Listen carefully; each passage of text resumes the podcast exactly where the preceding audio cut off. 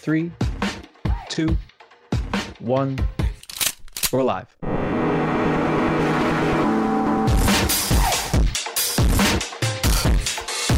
In this episode of Dirty History, I'm sitting down with Kit Nichols and Bill Germano, both faculty members at the Cooper Union, whose new book, Syllabus, the remarkable, unremarkable document that changes everything, was released by Princeton University Press on October 20th. Gentlemen, thank you for coming on. Happy to be here. Thanks so much for having us, Thomas. So I came across both of you on the New Books podcast network, and I was immediately interested when I saw Syllabus in the title, because I've long thought about the syllabus, you know, why classes have it, what purpose it serves, what it represents, what messages it conveys. And I realized that in the canon of educational writing, the syllabus is seemingly one of those, it's just how it's always been features of a classroom. What I mean by that is the way the syllabus has been written about by many is, as you put it rather succinctly in your book, reductive.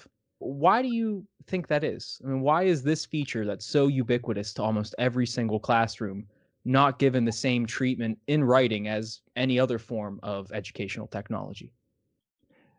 Bill and I would maybe answer this in slightly different ways. I was thinking, should I jump in or should Bill jump in? But I've been thinking about this a little bit. Part of it, it's about everything about the classroom we tend to take for granted. Like, why do we do classes? Why do you organize education into courses? Why do we work within the disciplines that we work within? And it all comes to us as though it just, you know, this is how it always was, as you suggested. And Bill and I were just returning to this a little bit earlier today. You know, the word syllabus, as we point out in the book, was made up by accident, and then sort of came down to us as, you know, a document that contained the knowledge that the professor would sort of pour into the students, the old-fashioned, you know, banking concept. And a lot of what we wanted to do in this book was turn that on its head and say, well, what could a syllabus be? I mean, if we stop taking it for granted, if you've gone to college, even for a couple of courses, you know what a syllabus is, you think, right? But maybe we don't know what a syllabus is. Maybe it's a form of writing that could do other kinds of things. And maybe it needs to do other kinds of things here in 2020. I mean, especially in 2020. Bill, but I want to give you a chance because it's a great question and it's a fun question. It's also a question that goes to the heart of the project. One of the many short answers, I think, to a complicated question is teachers haven't had time and they haven't been given permission. So much about teaching is giving your students permission to think and to think creatively and to take risks. Yeah, of course, we want them to, quote, learn things, unquote, but one of the things we want them to learn is how to think. And the notion of extending permission to teachers is, I think, something we never say explicitly in the book, but I hope it's on every page in some way. There is a sense in which this book is trying to address a central issue, at least in our view. This is a central issue, but it's also a love letter to teaching, and I think a love letter to learning as well. I couldn't imagine 10 years ago saying, you know what I really want to do? I want to write a book about the syllabus. But the experience of being a teacher week after week, month after month, year after year, and I've only, because I mentioned earlier to you, I had a first life in publishing. I've been doing this kind of work for only 14 years, and I have colleagues who have been doing it for decades and decades. But I don't think age or the point in your life when you're working on teaching either prevents you from having special knowledge or gives you special knowledge. You have to kind of figure out what the questions are going to be. And one of the themes of the book is looking squarely at what you're trying to accomplish and what you want your students to be able to do. That's not something that I think every teacher has been allowed to entertain, and we're eager to encourage people to have the freedom to take that risk. Yeah, Bill, I mean, I want to jump right on that, because that's the problem of the syllabus as like a list of the knowledge that you're going to give to people. That's not how it works. I mean, Thomas, you're a teacher. Mm-hmm. You don't just give people knowledge and then they have it. So what would that document that we call the syllabus have to do differently to be about and for the purpose of students learning how to do things? That's a different kind of document. I mean, it's like a magic book, basically, almost like a magician's guide. I hope not like a Necronomicon. I think it's ideally like, what would the opposite of a Necronomicon be? A Vivanomicon? Oh, I mean, you, Bill, said something about you're hoping to teach students how to think. And I always took it a step further with my students. I'm trying to teach them how to learn, right? And you really don't learn by one person telling you this is exactly what you need to know by the end of the week. And if you don't know it, then you're going to fail the test or whatever it might be that you find to be so common in secondary ed. And as the title of your work suggests, I mean, you two very carefully consider the syllabus. And when I picked up the book, you had me worried on the first two pages. I was reading it and I thought, I'm like, do these guys seriously believe that teaching is just 16 weeks of like blathering on at a group of students? And fortunately, you were writing this nightmare scenario, and I was able to breathe a sigh of relief. But I found it interesting in waking up from this teaching nightmare, which I think any educator can attest to having. The first thing the teacher does was open their laptop and look over the syllabus. And I think that really sets the book up perfectly, as you get the feeling that then the syllabus must be this awfully important document if that's the first place the teacher starts working. And we've kind of been hinting at this already. I mean, why? What do you gentlemen see as the importance of this document? And I know, Kit, you were getting at it, having to kind of morph, especially today in 2020. I mean, what do you see as the importance of it right now? Bill came up with the idea for the book, by the way. So as much as he might have said 10 years ago, like he didn't imagine himself saying, boy, I can't wait to write this book about the syllabus. I had to deal with Bill taking me out for a cup of coffee and being, Kit, how would you like to write a book about the syllabus? True. This is true. But then almost immediately I started to think about what it's like when you're trying to craft a new course. And what it's like for me, and I think for a lot of people, is, sitting there for weeks, procrastinating without realizing that you're procrastinating, largely by focusing on what are the right books to teach. And that's important, right? Like, how am I going to cover the stuff I want to cover? But it doesn't really get at the center of what a course is about. I mean, a course is about what the students are going to become capable of, which means that it's not just about like what you're going to read. So as soon as I started to frame that for myself, like my own problem with writing syllabi, that I would go through these several weeks of asking the wrong questions to myself and realize that, wait a second, I've got to start working from the kinds of questions I want my students to learn how to ask. And giving students the right kind of authority over their own learning, right? Just like you were saying, Thomas, teaching is so much about learning how to learn. Those moments where a student does something that they didn't know they could do before. And, the best teachers then stop the student and say, hold on, that's amazing. You should be really proud of yourself, but go back 5 steps. Tell me how you did that. Tell yourself how you did that. What were the things you had to do? And that to us is really the core of what a syllabus does, as it stages those possibilities for students to encounter what they can't do, to struggle, ideally to make some real gains, to be the protagonists in a story, really. And we write quite a bit about narrative in the book, because we really think that teaching needs to think about storytelling, and not at some simple facile level, but we have to actually almost be like narrative theorists when we're teachers. And the students have to kind of become people who can theorize about how stories work too, because that's how knowledge gets framed. So yeah, Bill, I bet you have things to say here too. You know, I can only agree with what Kit's just said. I was thinking of a remark that was repeated to me recently, and I'll cannot possibly come up with a source for it. But someone made the observation, which I think is remarkably trenchant, that telling someone something they do not know is not teaching. And unfortunately, so many negative models of teaching, and I'm not going to blame individuals, but I think there are models out there that are used as templates for presenting the teacher before the student, rely upon, as it were, the revelation of a fact or the revelation of a concept or an idea.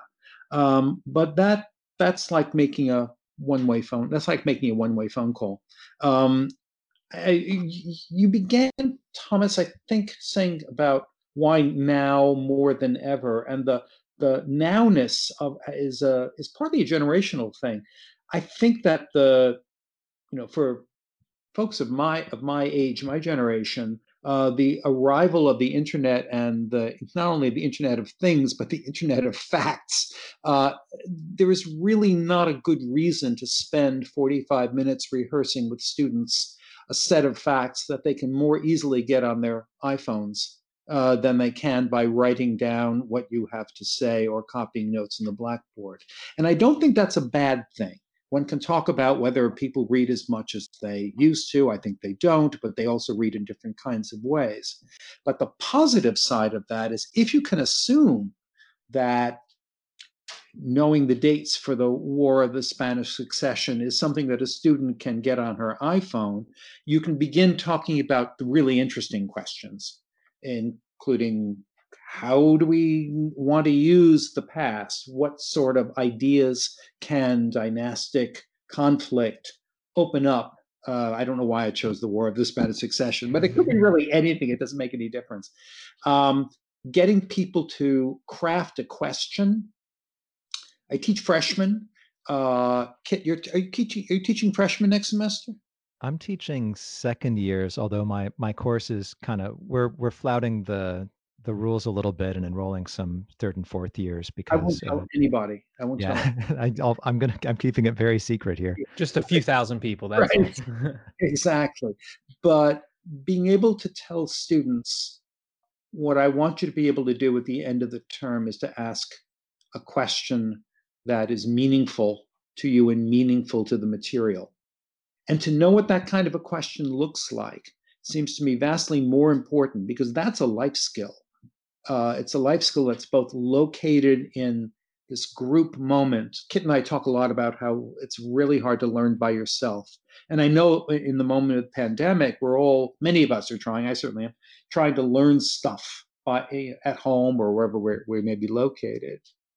But the teacher, student, and the classroom is a community effort. And the more one stresses that, the more one gives students permission to think that their ideas, their stumblings, their discoveries, their getting it wrong are all positive, valuable things.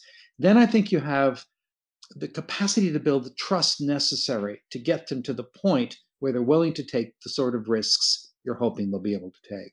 Yeah, and we live in an anti-social, sort of anti-communitarian moment in so many ways that rethinking the syllabus as a kind of social contract feels incredibly urgent. And there's so many crises that we're living within right now. Bringing students together under the aegis of shared purpose seems absolutely critical to navigating this time. And if higher education and secondary education aren't on top of that work, it either won't happen or it will happen in worse ways than it happens with us. One of the things we talk about in the book is that a syllabus is a place where you can actually establish epistemic rules for how we make and share knowledge. And, knowledge is in crisis right now. That I think is a pretty straightforward statement that your listeners will understand. How do people determine what's true and what's not true? Well, in a syllabus, you can actually start setting some of those ground rules. And that seems to us way more important than grading policies, attendance policies, and the like, though obviously those things are still important. Both of you raise a whole host of issues that I want to get into. We'll get into viewing the syllabus in narrative terms in a little bit. I want to hone in on what you just said. You talk about this urgency and this building this classroom as a community and developing skills that the individual use in their life and whatnot. So is that how you gentlemen really view a syllabus, as like this foundational document for a learning environment? Absolutely. There's a reason that after the introduction to the book, the first chapter is the chapter on building a community. Mm-hmm. Right now, so many students are sitting alone in rooms all over the country. My daughter is in fifth grade and is doing distance learning, which, I often think of more as distant learning. And it's not good. It's not good at what it's doing. It's not good for her. It's not good for her peers. I desperately want the physical classroom back. I'll just put that out there to start with. And I think very few of us have had the time and the training and the access to the right technology to do online teaching well. But even beyond that, even the best online teaching, I think, probably still pales in comparison to the physical embodied reality of people working together. I think the learning together is the most important piece, and the knowledge that we produce in the humanities and social sciences, where Bill and I live, that knowledge is social inherently. I mean, it's not knowledge if it's not shared among people. What is political theory with one person? There can't be political theory with one person. Mm-hmm. What is history with one person? What does that mean? So for the knowledge even to exist as knowledge, we argue, it has to happen in a group and in a way that pays attention to group dynamics, the needs of individuals from different backgrounds, et cetera. It definitely seems, as of late, the syllabus has been asked to do many, many things. Some of them are practical, some of them are administrative. The things that the syllabus does now that I see commonly, you see a lot of Title IX stuff, grading policies. I mean, do those additions, those administrative additions, do they distort the central purpose of what you view the syllabus, what it ought to be? I think they can if people view the syllabus in a kind of spatial quantification. The more paragraphs taken up with administrative language, the more that demonstrates that the administration has won in some sort of imaginary battle. And we're not poo-pooing the need for compliance with the regulatory structures of the institution, or more broadly of society, but that's not the teaching part of the syllabus. That's sort of the non-teaching part. It may be a necessary ancillary. The trick, I think, and I'm not sure I have this completely down for myself, because I think of my own syllabi as pretty dynamic. I'll say to students in the middle of the semester, I think we're going to make some changes. Partly because you discover who's in the room, what they're capable of doing. And even though I know for myself what the goals are for the class, I might switch something up and say, we're going to pull that reading or pull that viewing. Sue mentioned something I never thought of before. Let me do some homework, find something for us to look at or work with. We'll plop it into the syllabus 3 weeks from now. And now we've got something that the students also feel they have some purchase in.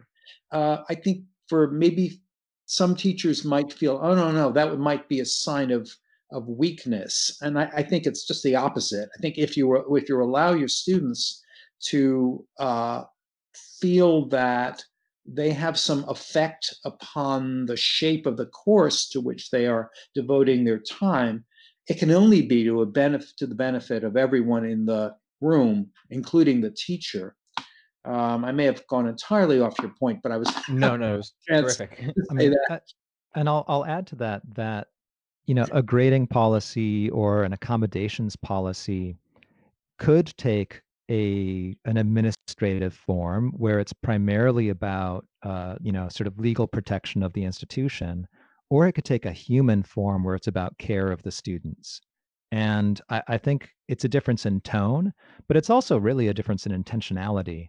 And I think where those policies go wrong is where they're so standardized that teachers no longer feel as though they have any real purchase in them.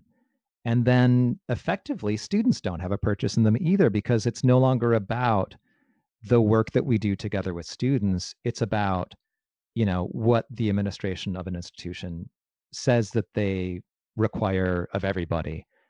So yeah, we want to be careful to acknowledge the importance and the necessity of many of these policies that have emerged as part of the syllabus, but there's also a danger that they feed into, you know, what is now often as a shorthand referred to as the neoliberal paradigm, where it's all about quantification and numbers and data and not about real human needs.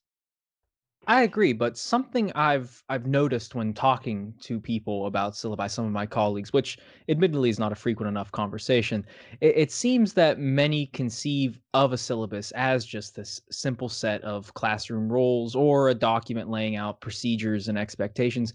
I mean, is there something off with that conception of the document? What are they missing? I think what you're describing, and I'm sure it's quite widespread, Kit and I would categorize as a missed opportunity. In other words, there's no one telling you you can't say more than what you have to. And some people, I'm not going to suggest people put jokes into their syllabi, but the idea that there's a human presence who has organized this material is something we feel is incredibly valuable in terms of being making it possible for the teacher to be effective as a teacher. And that's different from choosing the right readings and the right case studies and the right examples for analysis. We like to say in the book that teaching is about humans doing human things.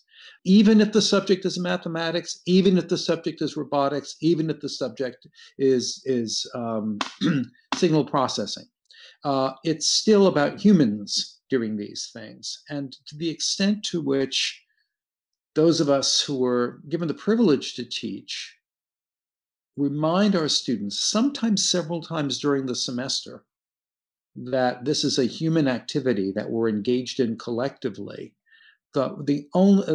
the benefit, I think there's an enormous benefit to that. Students will respect it, they'll respond to it, and more to the point, they'll feel that they have permission to be human people as well. One of the responses we've seen to the book pretty widely is surprise at how much material there is about the everyday of the classroom in a book about the syllabus.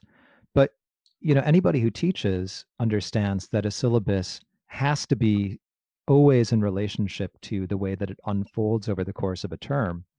And seeing a syllabus as merely a policy document is the exact reason why students start ignoring it pretty quickly early in the term, and why you get, you know, what is now basically a meme, you know, it's in the syllabus, this desire of faculty to remind students that the answers to their questions are there. Well, it's like the answers to their questions would be there to the extent that a syllabus is a design for work that comes alive in real time during the course of several weeks. So yeah, I would say right along with Bill, that's a missed opportunity. How then would, assuming you're arguing then that a syllabus is at base a design for student work, right?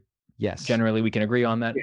So how do you respond to someone like Neil Postman, who would argue that the critical content of any learning experience is the method or process through which the learning occurs?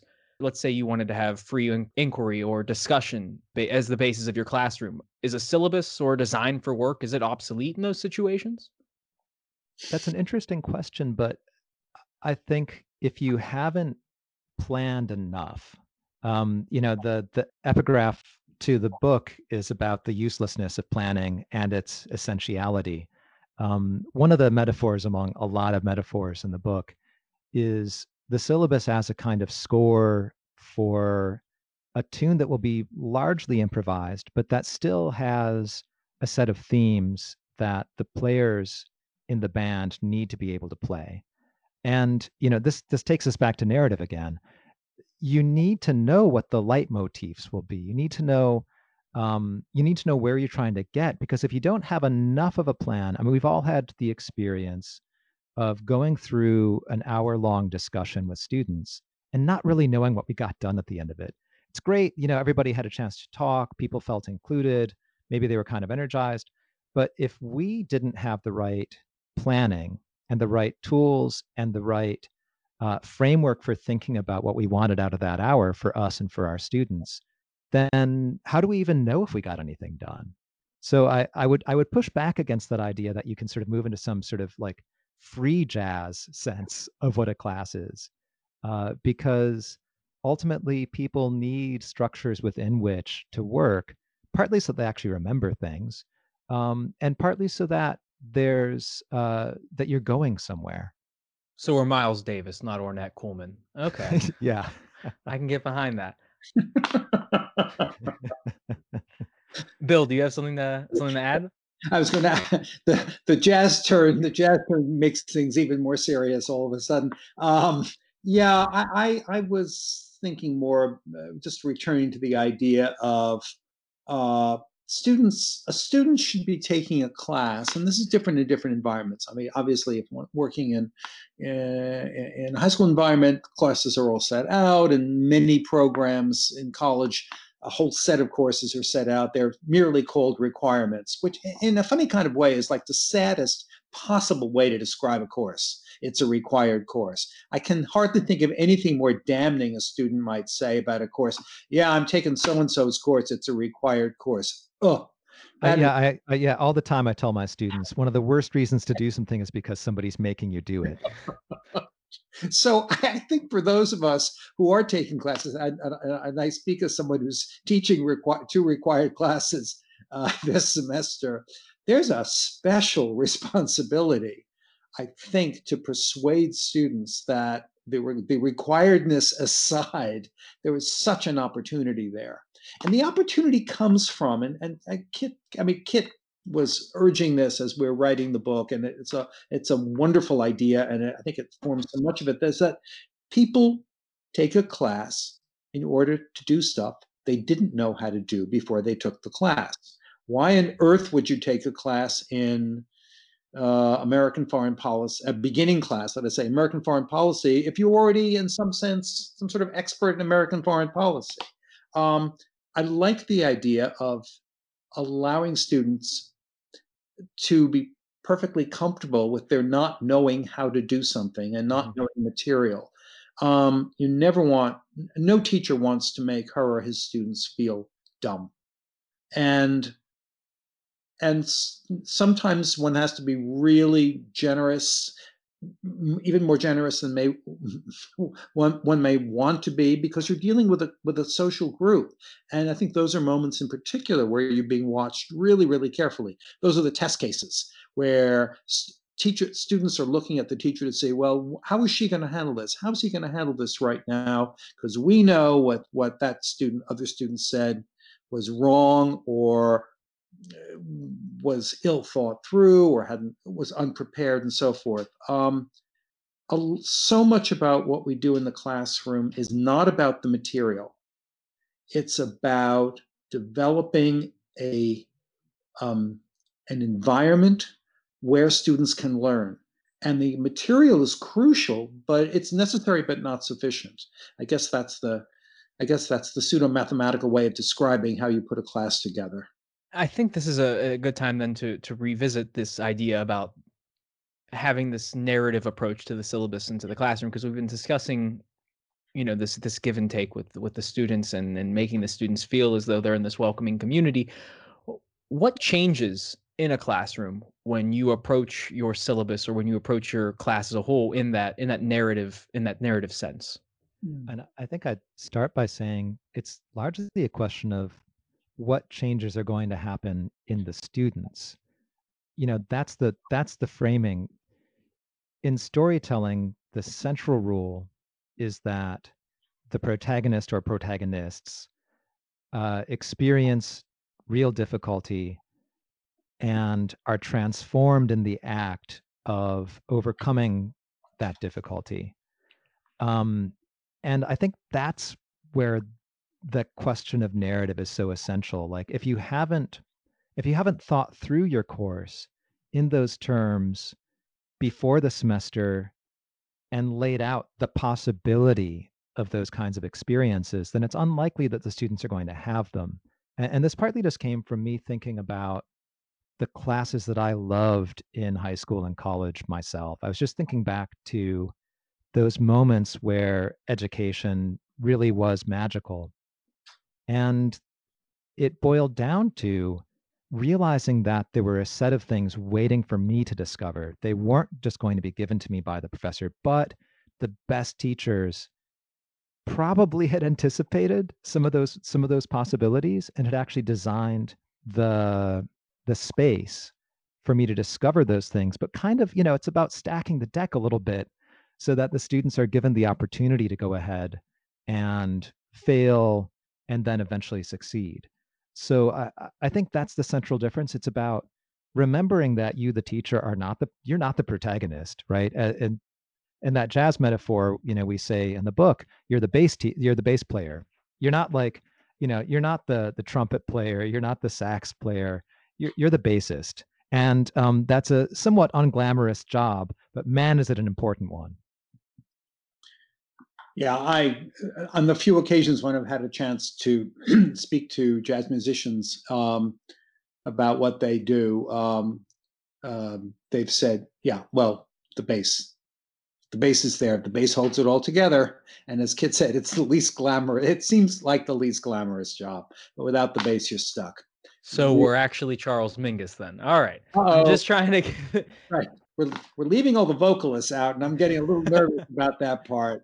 But I'm just thinking more about the idea of a narrative. I want to make really clear, because I think we do in the book, we're not trying to sentimentalize teaching, and that's super important. I also don't want to sentimentalize what goes on in the classroom. We've been having conversations recently about working with students and getting them to think about texts that we happen to both teach literature, but we teach it kind of broadly. It's a lot of different philosophical and political and gender studies and race studies issues all come into whatever text we're working on. But trying to get the students to ask the right questions includes holding them back from trying to draw the moral. That's a really tough one with college-age students, at least, is holding them back from saying, yes, the author is telling us that, well, maybe, but we want to hold that in reserve, maybe forever, and instead try to figure out how this object works.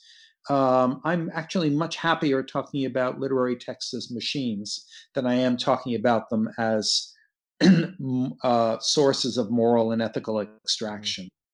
But a lot of students' comfort level is built from their early reading experiences, or what they imagine the teacher wants.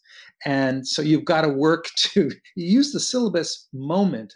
Maybe the syllabus is as much a continuing moment as it is a document.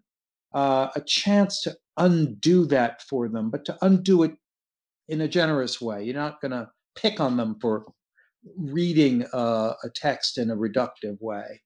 I'm not sure what the question was. I agree with where you're going, because I've argued that much of understanding something is language. I ask my students, what did you not understand about the book or the article? And often it's the language. It is the phrasing and explicitly spelling out the many purposes of a class, the role of the syllabus, providing students with a document to begin to understand the language of your class? Mm-hmm. Yeah. I've taught a course called Keywords, and it's a critical vocabulary course. The idea is that we sort of go through major domains of human knowledge, like political economics, identity, technology, business, etc. And we look at the terms that get thrown around in the everyday of those subjects, very often at cross purposes, right? When one person says the word liberal, they might mean a completely different thing than somebody else who says the word liberal. And there's a history for that, right? You can actually go into the Oxford English Dictionary. You can see the many purposes to which that word has been put. And if you teach students how to use those tools, suddenly they become capable of seeing the functioning of language and realizing where I'm very interested in when words do match up with things and when words don't match up with things. And I think part of what you're describing, Thomas, it's so much about sometimes there are things that we don't have words for yet, right? That's so much of the work of gender studies and sexuality studies over the past 20 or 30, 40 years. Sometimes we have the wrong words for the things as well. And I also will say right now that I have an increasing sense that the relationship between words and things is slipping, is eroding, and it's accelerating over these past several months as we're online, because our language is increasingly deracinated from the soil of the real. And I think a syllabus is a place where you can start to lay out the terms within which you'll build language, because absolutely disciplines happen in language. The language, sometimes it's mathematical language. My brother-in-law is an engineering professor, but what he mostly does is math. He loves to talk and think about sort of good ways of writing math and less effective ways of writing math. There are more communicative and clear and audience-based ways of writing a proof, where you're taking care of your readers, where you're conscious of the fact that you're not just writing for a teacher who, as I also like to say, it's also a bad reason to do something, to do it just because you know the other person is like has to do it themselves. Teachers get paid to read your work. Is that the only kind of person you want to be able to write for? So learning how to communicate in a way that will participate in a real community seems totally central to the work that we do. And yes, absolutely, a syllabus. I think one of the sections in a syllabus people don't often have is, like some of the critical vocabulary for the course. This is going to be a very broad question, and I apologize for that. Is then a syllabus, and I think, Bill, you were alluding to this, is the syllabus a flexible document? It's not anything that's set in stone, right? It can change. I mean, this is for all the teachers listening who are like, I already did my syllabus for the year. I'm stuck with it. What would you say to them? Don't make me do it again.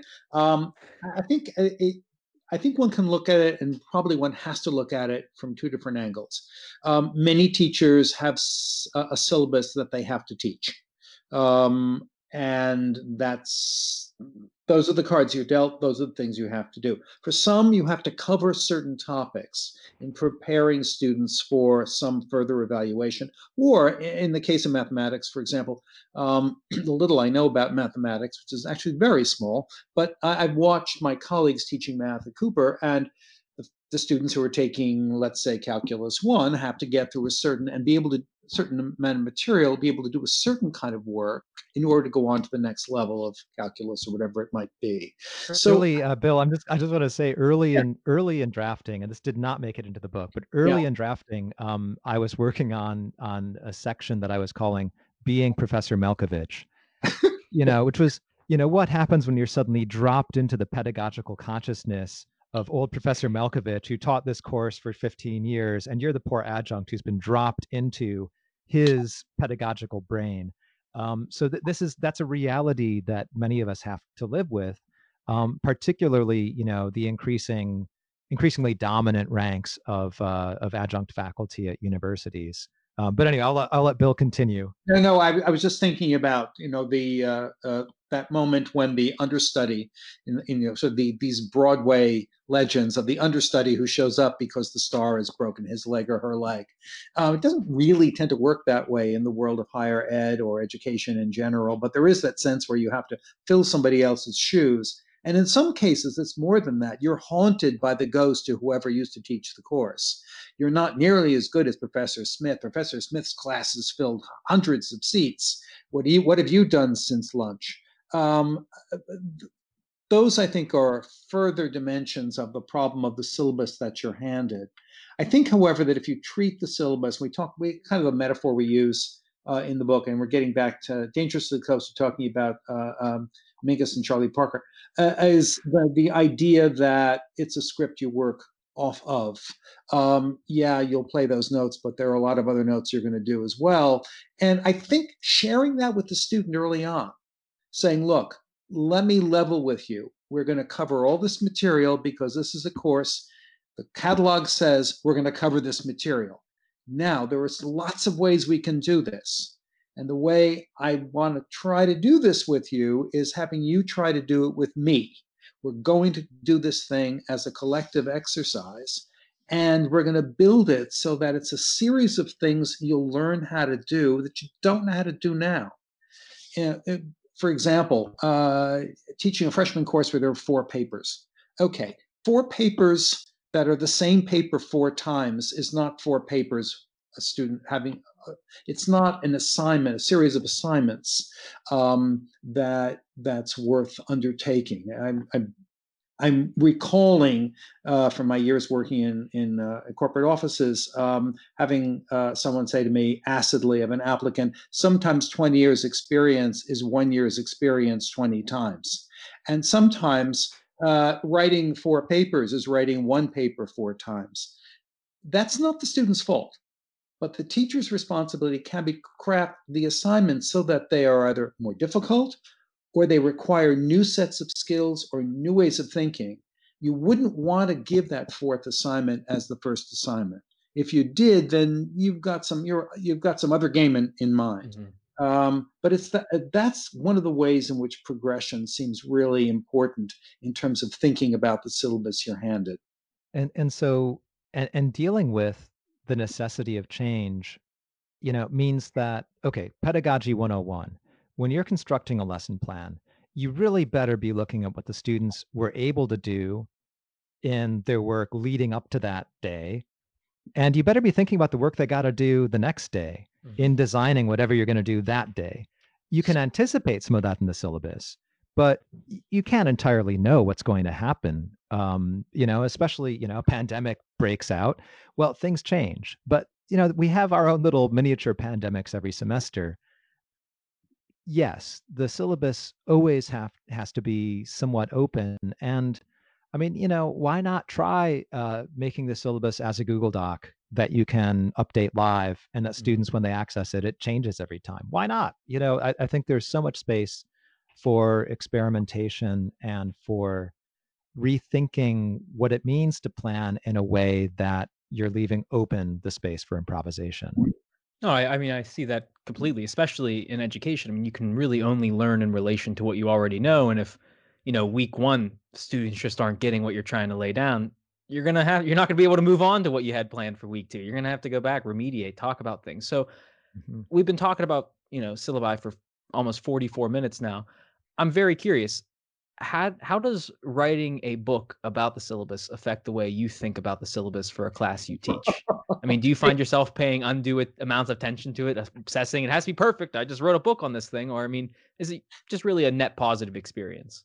It's worse than that. The self-consciousness is painful at times, and it's especially painful when a sharp student will say in class, "You just wrote a book about syllabus, and you're still thinking out loud about what we're going to be reading in 2 weeks." And that's because, things have changed, or you're responding. I hope it's because I'm responding to student interest and where I think the course can go. I think I look back at every syllabus I've ever written now and think, oh, that could have been a lot better. Honestly, I've written a bunch of books, and I think you write books to figure out what you think.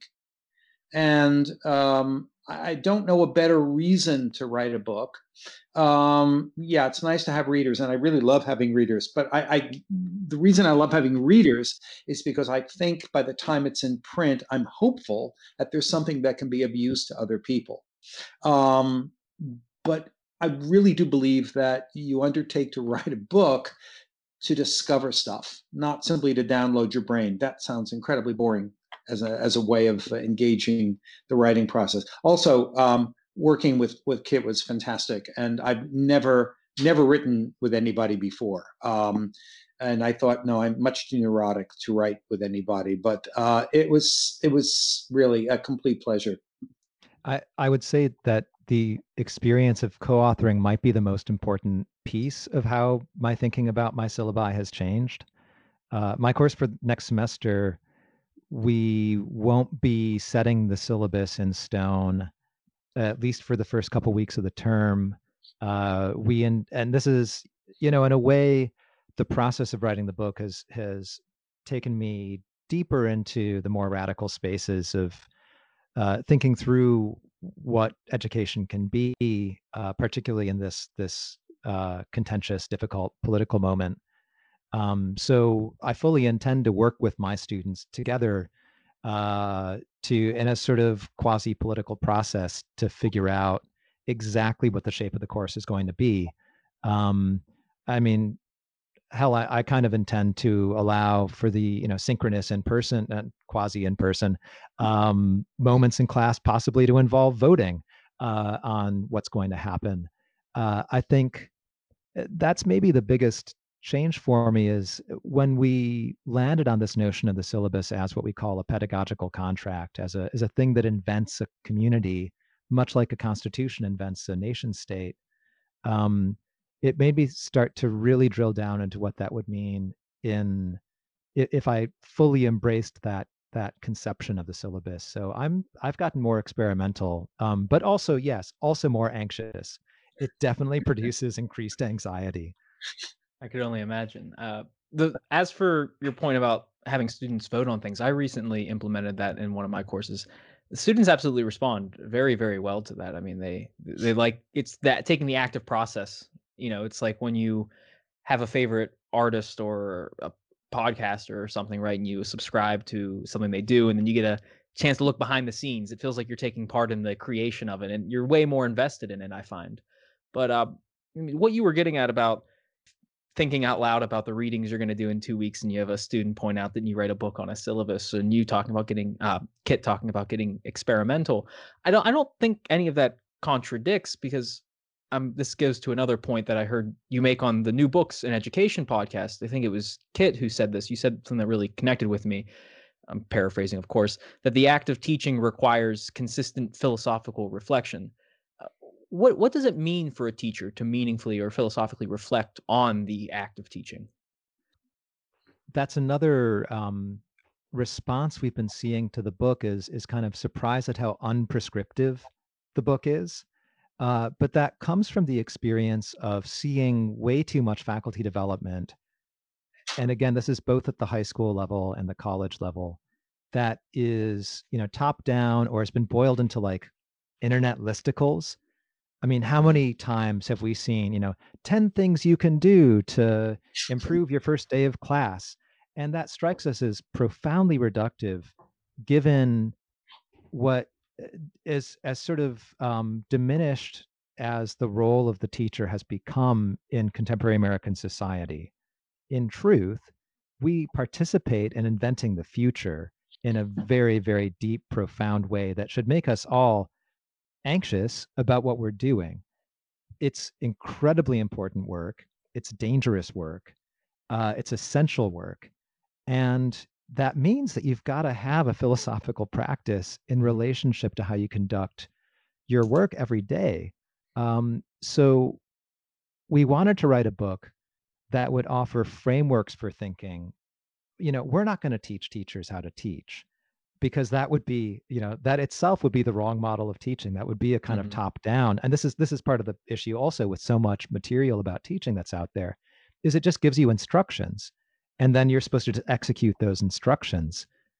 Like, okay, so maybe there's a disconnect between the forms of pedagogy that we know increasingly are effective, inclusive, adequate to the historical moment that we're in, and the way that we're teaching.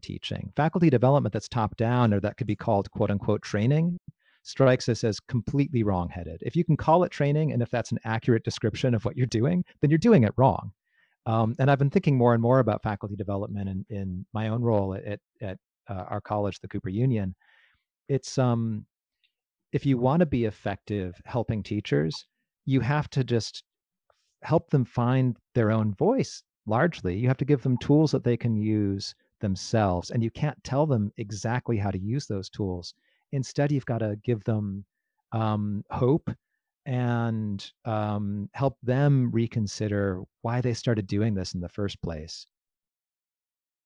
One of the things we say a lot explicitly, I think, in the book, but we've been saying a lot since, is that teachers know how to teach. And many administrations and many governing bodies and many other groups that feel they know better than teachers do not understand either the complexity of teaching, the deep humaneness that motivates good teaching, and those those groups or units of the system that would like to tell teachers how to teach are making a really big mistake. Teachers are the ones who can raise the questions about what they need and about what they don't know, but what they would like to be able to do. Those are some of the most crucial and underheard voices in our society today. If anything, we want to help teachers be better at what they already know how to do. And we want to show the deep respect that we have for teachers, for people who do the thing that we've been trying to do these past many years, because we know how difficult the work is, how demanding the work is. And we wanted very much to write a book that would make people feel seen. So as much as it's a very student-centered book, we hope it's also a very teacher-centered book, not in the sense of the teacher is the font of knowledge, but in the sense of the teacher as this person who plays this incredibly important social role. And I think it definitely comes across. And I mean, Bill put it perfectly. Teachers know how to teach. And that's as good a place as anywhere to call it. I mean, I'm really happy with that. That's a fantastic endpoint. Thank you, gentlemen, for coming on and taking time out of your day to have a discussion. Thanks so much. It's been great. Thank you. Yeah, it was a real pleasure, Thomas.